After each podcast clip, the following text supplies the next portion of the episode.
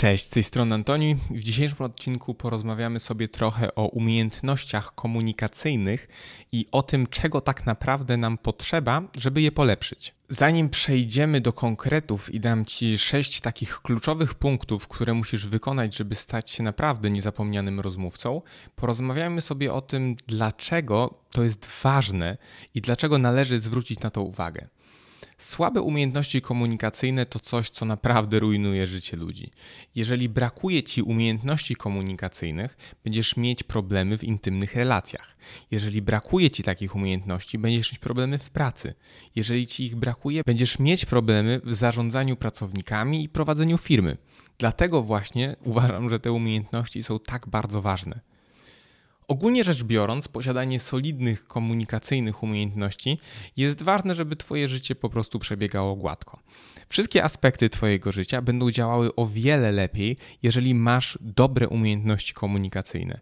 Nawet coś tak prostego jak złożenie zamówienia w restauracji i zrobienie tego w sposób, w którym dostajesz to, co chcesz, czy też spytanie o drogę jest o wiele łatwiejsze, jeżeli masz solidne umiejętności komunikacyjne. Kiedy nie umiesz się komunikować, jesteś niejasny, mamroczesz, zacinasz się, nie jesteś pewny, czego chcesz, nie jesteś pewien, co chcesz powiedzieć, nie jesteś asertywny i masz wszystkie te inne problemy, wtedy trudno jest naprawdę zrozumieć, o co Ci chodzi. Umiejętności komunikacyjne to coś, nad czym chcesz popracować, ponieważ komunikacja trwa absolutnie przez całe życie. W miarę upływu czasu będziesz spotykał ludzi i możesz mieć na przykład problemy z komunikacją z nimi. Będziesz mieć problemy z pisaniem, będziesz mieć problemy z marketingiem. Bez względu na to, czy sprzedajesz siebie w formie CV, gdzie trafiasz na przykład do nowego pracodawcy, gdzie próbujesz znaleźć nową pracę, czy sprzedajesz jakiś produkt i usługę, który stworzyłeś. Aby skutecznie wykonywać te wszystkie czynności, musisz być w stanie skutecznie się komunikować. O tym właśnie będziemy rozmawiać. Co tak naprawdę potrzeba do dobrej komunikacji? Ja bym powiedział, że jest 6 takich filarów, na których można zbudować dobrą komunikację. Wymienię je teraz, a następnie omówimy sobie każdy z nich szczegółowo, dzięki czemu będziesz mógł lepiej je zrozumieć. Następnie będziesz mógł wybrać sobie ten, w którym najwięcej Ci brakuje i popracować nad nim. To tak jak ze stabilizacją stołu albo z Twoją sylwetką. Która noga jest najmniej stabilna albo która część Twojego ciała wymaga od Ciebie największej pracy. Numer 1 to asertywność, numer 2 to autentyczność, numer 3 to otwarty umysł, numer 4 to empatia, numer 5 to jasność, numer 6 to słuchanie. Teraz porozmawiajmy sobie o każdym z nich. Zacznijmy od bycia asertywnym. Zjawisko komunikacji i powód, dla którego w ogóle coś komunikujesz, działa tak, że zazwyczaj chcesz, aby coś się wydarzyło z powodu Twoich słów i całego procesu komunikowania się. Możesz komunikować się nie tylko za pomocą słów. Możesz komunikować się za pomocą języka ciała, zdjęć, slajdów i innych zjawisk. W końcu próbujesz przekazać jakąś wiadomość, żeby mieć jakiś wpływ na kogoś. Wiele osób będzie komunikować się, ale nie będą dostawać tego, czego tak naprawdę chcieli, ponieważ ich komunikacja nie jest asertywna. Tak naprawdę nie dążą do osiągnięcia żadnego celu i nie trzymają się żadnej intencji. I w końcu nie dostają tego, czego naprawdę chcieli. Może tak się dziać na przykład w związku, może tak się dziać podczas debatu, może tak się dziać podczas debaty, może tak się dziać na spotkaniu w biurze lub w innym miejscu w życiu. Musisz być asertywny. To oznacza, że nie możesz być wycieraczką, o którą ludzie wycierają buty. Nie możesz po prostu pozwolić innym ludziom narzucać Ci ich planów. Twoja komunikacja musi być taka, żeby ludzie postrzegali ją jako poważną. W ten sposób poważnie będą traktować Twoje słowa i to, co mówisz. Poważnie będą podchodzić do Twoich intencji i pomysłów. To jest naprawdę bardzo ważne. Nie tylko to, ale też naleganie i wytrwanie w asertywności, jeżeli jest to potrzebne. Znam ludzi, którzy są w tym naprawdę dobrzy. Osobiście sam bardzo zmagałem się z asertywnością, ponieważ zawsze byłem bardzo łagodny w sposobie interakcji z ludźmi i nadal jestem do pewnego stopnia. Bardzo dużo natomiast nad tym pracowałem, ale ten rodzaj łagodności naprawdę nas powstrzymuje. Wiele razy będziesz chciał czegoś prostego, ale nie będziesz w stanie tego zdobyć po prostu dlatego, że poddasz się, zanim Twoja wiadomość w ogóle zostanie dostarczona. Czasami Twoja wiadomość musi być powtarzana uporczywie, aż nie dostaniesz tego, czego chcesz. To może być naprawdę prosta rzecz. Może zarezerwowałeś miejsce w hotelu, ale okazuje się, że nie ma twojego miejsca w hotelu. Z jakiegoś powodu ktoś sprzedał twoje miejsce komuś innemu i teraz potrzebujesz miejsca, w którym przenocujesz. Co możesz zrobić? Możesz po prostu zaakceptować tą sytuację, taką jaką jest, wyjść, poszukać innego hotelu, albo możesz być asertywny, wytrwały i zapytać ludzi, którzy pracują w tym hotelu, dlaczego spieprzyli twoją rezerwację i zaakceptowali ją komuś innemu. Możesz sprawdzić, że wyjdzie kierownik osoby, z którą rozmawiasz. Możesz sprawić, że ktoś obudzi jego kierownika i rozwalisz po prostu cały system, aż ktoś czegoś nie kliknie i nie dostaniesz tego, co ci się należy. Zdziwiłbyś się, jak często w takich sytuacjach nagle, bardzo spontanicznie pojawia się rozwiązanie. Ale gdybyś był cichy, to byś po prostu został olany. Przyjąłbyś to uderzenie i nie dostałbyś tego, co chciałeś. Asertywność jest niesamowicie ważna. Następnym punktem jest autentyczność i ma ona kluczowe znaczenie. Polega ona na byciu wiernym sobie. Jak często w swojej komunikacji pozostajemy wierni sobie? Większość ludzi powstrzymuje się, chcą być grzeczni, chcą być uprzejmi, nie chcą kogoś urazić. Zrobią wszystko, aby transakcja słowna przebiegła dobrze i bezkonfliktowo. Nie martwią się, czy są uczciwi i szczerzy wobec siebie, czy w tej sytuacji szanowane są ich własne wartości. Aby to zrobić, musisz wiedzieć, jakie jest twoje autentyczne ja. Musisz mieć jasność co do własnych wartości. Musisz wiedzieć, jaki jest twój własny plan i czego chcesz od życia, co jest dla ciebie prawdą, a co nie jest dla ciebie. Musisz wiedzieć, gdzie są granice. Musisz mieć odwagę, aby tam wyjść i walczyć o to. Bycie autentycznym nie jest czymś, co przychodzi spontanicznie dla większości ludzi. Dla większości ludzi wymaga ono wysiłku i pracy. Wszystkich nas nauczono i uwarunkowano do tego, abyśmy byli uprzejmi, grzeczni, chodzili wszędzie z wielkim uśmiechem. W niektórych sytuacjach może być to w porządku, ale na dłuższą metę to nie działa. Na dłuższą metę ludzie to widzą.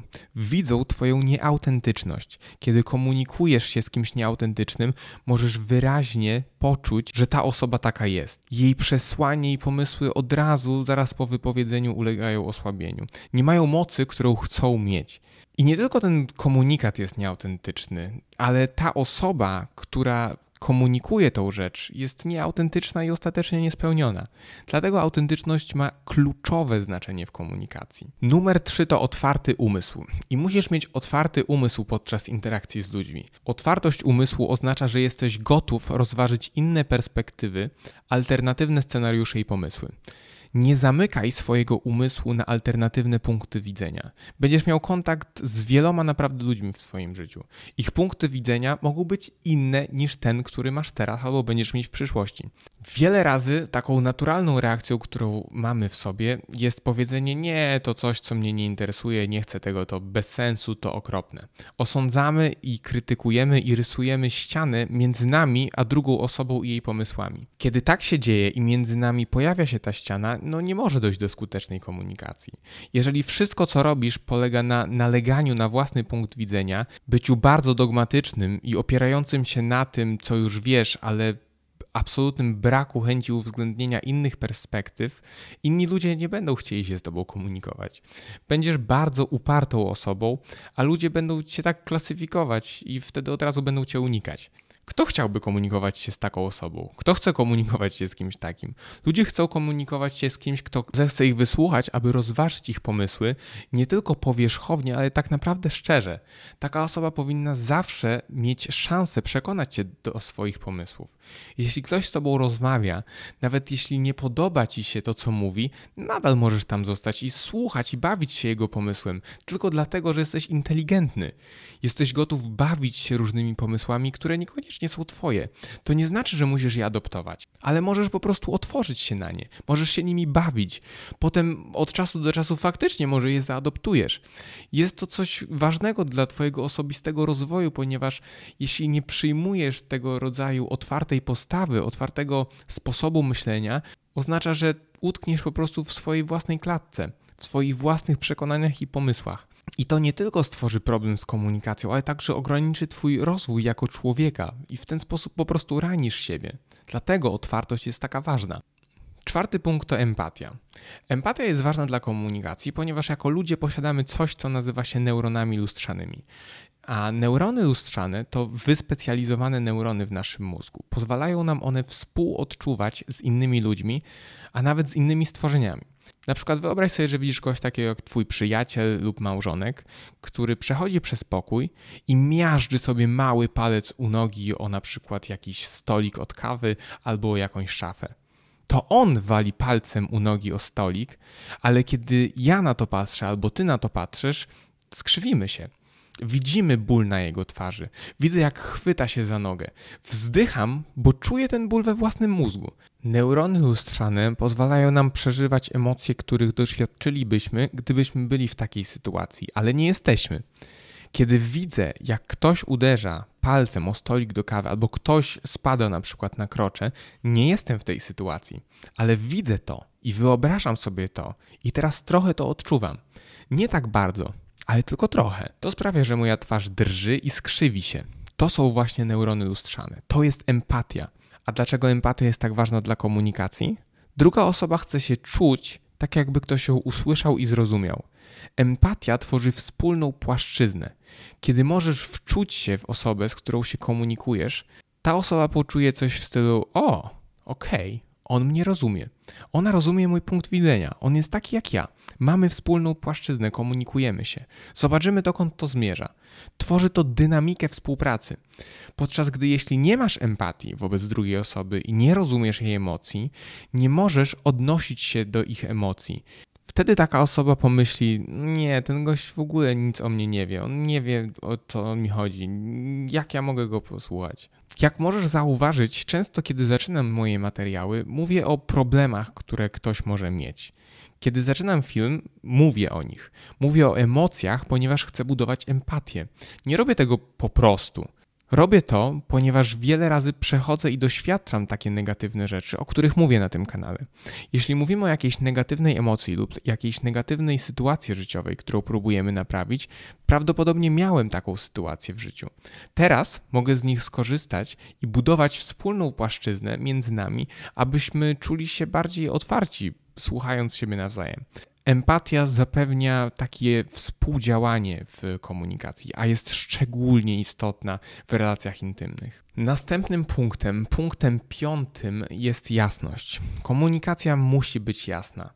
Jest takie stare przysłowie, to nawet nie przysłowie, ale powiedzenie, nie pamiętam nawet skąd je wziąłem, gdzie je zasłyszałem, ale jest to bardzo popularna idea i brzmi następująco. Komunikacja nie jest tym, co chciałeś powiedzieć, ale tym, co usłyszała druga osoba. Wiele razy myślimy, że coś powiedzieliśmy, a druga osoba usłyszała nasze słowa, nasze przesłanie i zrobi coś, co my chcieliśmy, żeby zrobiła. Natomiast bardzo często zdarza się tak, że ta sytuacja wygląda zupełnie inaczej. Jest to troszkę bardziej rygorystyczny standard oceniania naszej komunikacji. Tak naprawdę to, co chcemy powiedzieć, to to, że jakość naszej komunikacji nie definiuje to, jakie słowa wyjdą z naszych ust, ale to, co zrozumie osoba, do której komunikujemy nasz przekaz. Jasność polega na dostosowaniu intencji do tego, co faktycznie chcemy przekazać drugiej osobie. Najlepszy rodzaj komunikacji jest wyjątkowo jasny, jest dokładny. Innym ludziom łatwo jest zrozumieć, o co nam chodzi. Nie jest on głupkowaty, mglisty, abstrakcyjny, co pozwala na wiele rodzajów interpretacji. Jasność jest bardzo ważna, ponieważ jeżeli nie ma jasności w komunikacji, to co komunikujesz zostanie źle zinterpretowane. Wtedy ludzie zaczną robić rzeczy, których tak naprawdę nie chcesz, żeby robili. Zaczną wierzyć w rzeczy, w które nie chcesz, żeby wierzyli. Może to spowodować problemy w twojej firmie. Może to spowodować problemy, gdy podajesz instrukcje innym. Może to spowodować problemy naprawdę z prostymi rzeczami.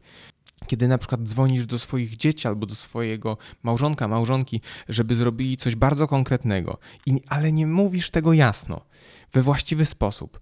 I wtedy oni nie robią tego, co chciałeś. Zrobią to, co usłyszeli. I jeżeli jesteś w takiej sytuacji często, to jasność to coś, nad czym musisz koniecznie popracować. Jeżeli masz problemy, że ludzie nie rozumieją tego, co mówisz lub błędnie to interpretują, oznacza to, że nie wyrażasz się dokładnie. Ostatni punkt 6 to słuchanie. Komunikacja tak naprawdę nie działa, dopóki nie usłyszymy odpowiedzi z drugiej strony. Jak powiedziałem wcześniej, ludzie chcą się czuć tak, jakby ich słuchano. Nie chcą po prostu rozmawiać, trzeba ich wysłuchać. Słuchanie to nie tylko nastawienie uszu. Wiele razy jest to tak proste jak nastawienie uszu, ale musisz też dać znać drugiej osobie, że jej słuchasz, a oni chcą być słyszeni. Na przykład możesz pokazywać, że słuchasz ich aktywnie poprzez kiwanie głową albo zadawanie jakichś pytań rozszerzających. Kiwasz głową, aby pokazać, że rejestrujesz to, co mówią. Od czasu do czasu powiesz, tak, rozumiem, tak, aha. Robiąc takie drobne komentarze, zadając pytania poszerzające na temat tego, co już powiedzieli, osoba ma wrażenie, że faktycznie jej słuchasz, że jesteś zaangażowany w tą rozmowę i chcesz naprawdę wiedzieć więcej. To jest krytyczne, gdy siedzisz z kimś twarzą w twarz, zwłaszcza gdy stawki są wysokie i gdy problem jest duży. Musisz poinformować drugą osobę, że faktycznie jej słuchasz i usłyszysz. Musisz naprawdę to pokazać. Teraz musisz zadać sobie pytanie. Który z tych 6 aspektów tak naprawdę powstrzymuje mnie przed bycia naprawdę wybitnym komunikatorem? Czy jest to asertywność, autentyczność, brak otwartości, brak empatii, a może niejasność albo słuchanie?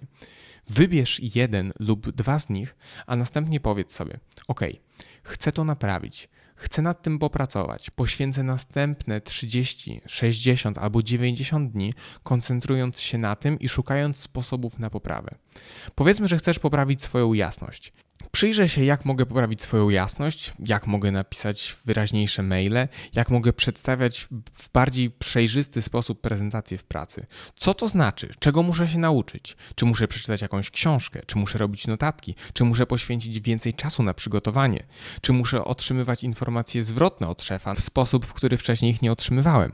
Czy muszę nauczyć się nowego słownictwa? Czy muszę uprościć moje słownictwo, zamiast być bardziej elokwentny i starać się być wyrafinowanym? Może powinienem po prostu sprowadzić moje słownictwo do czegoś bardzo prostego, aby ludzie mogli zrozumieć, o czym mówię, zamiast próbować wywrzeć na nich wrażenie, że jestem bardziej inteligentny. W ten sposób możesz pracować nad swoją jasnością, klarownością. Możesz to zrobić tak samo dla wszystkich pozostałych aspektów. Następnie musisz ćwiczyć. Musisz ćwiczyć w pracy, musisz ćwiczyć w swoich intymnych relacjach, ćwiczyć w prostych miejscach na co dzień. Kiedy wychodzisz i zamawiasz kawę w Starbucksie, ćwicz tam rozmawiając z kasjerem. Możesz ćwiczyć wszystkie te rzeczy przez cały czas swojego życia, a im więcej wchodzisz w interakcję z ludźmi, tym lepiej sobie będziesz z nimi radzić. Myślę, że naprawdę trzeba zwrócić na to uwagę, ponieważ wiele osób uznaje, że komunikacja jest czymś, co przychodzi zupełnie naturalne. Halo, przecież potrafię mówić. Ale jeżeli pracujesz w jakimś profesjonalnym otoczeniu, wiesz, że naprawdę dobra komunikacja jest bardzo trudna. Możesz na przykład dołączyć do organizacji Toastmasters i możesz zgłaszać się na ochotnika, aby robić więcej publicznych wystąpień lub podejmować inne rodzaje aktywności, aby stać się lepszym komunikatorem. Także podsumowując, problemy w komunikacji mogą być naprawdę druzgocące dla kariery i Twoich bliskich związków. I odwrotnie, zaradzenie problemom z komunikacją przyniesie Ci korzyści przez całe życie. Jest 6 obszarów, na których warto się skupić, komunikując się z kimkolwiek. 6 filarów skutecznej komunikacji to asertywność, autentyczność, otwartość, empatia, jasność i słuchanie. Jeżeli masz coś do powiedzenia, powiedz to asertywnie, abyś był potraktowany poważnie. Zidentyfikuj swoje wartości i granice i własny plan, abyś mógł autentycznie komunikować to, co chcesz. A teraz zdecyduj, nad czym chcesz popracować i zacznij nad tym pracować. Powodzenia!